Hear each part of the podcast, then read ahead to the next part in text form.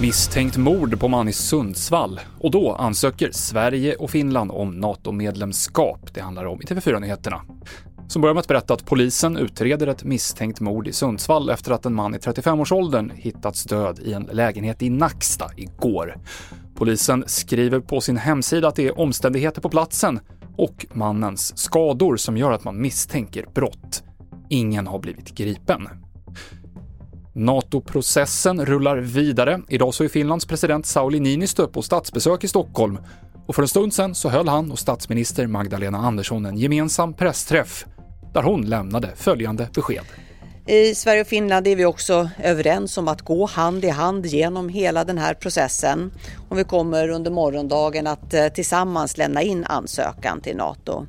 Det är ett styrkebesked och en tydlig signal om att vi står enade inför framtiden.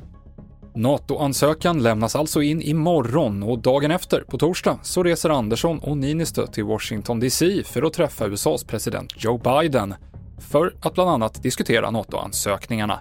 Det är ett stort och viktigt besök, säger vår utrikeskommentator Elisabeth Frerot. Det är inte unikt att en svensk statsminister besöker Vita huset men det är en viktig markering i det här läget att visa att Sverige och Finland är välkomna in i klubben och har eh, USAs stöd under den här känsliga perioden när vi ännu inte är formella NATO-medlemmar. Och elpriserna i Norrland ligger kvar på ovanligt höga nivåer i prissättningen inför morgondagens handel på elbörsen Nordpol. Orsaken är dåligt med vind och det ryska elstoppet till Finland.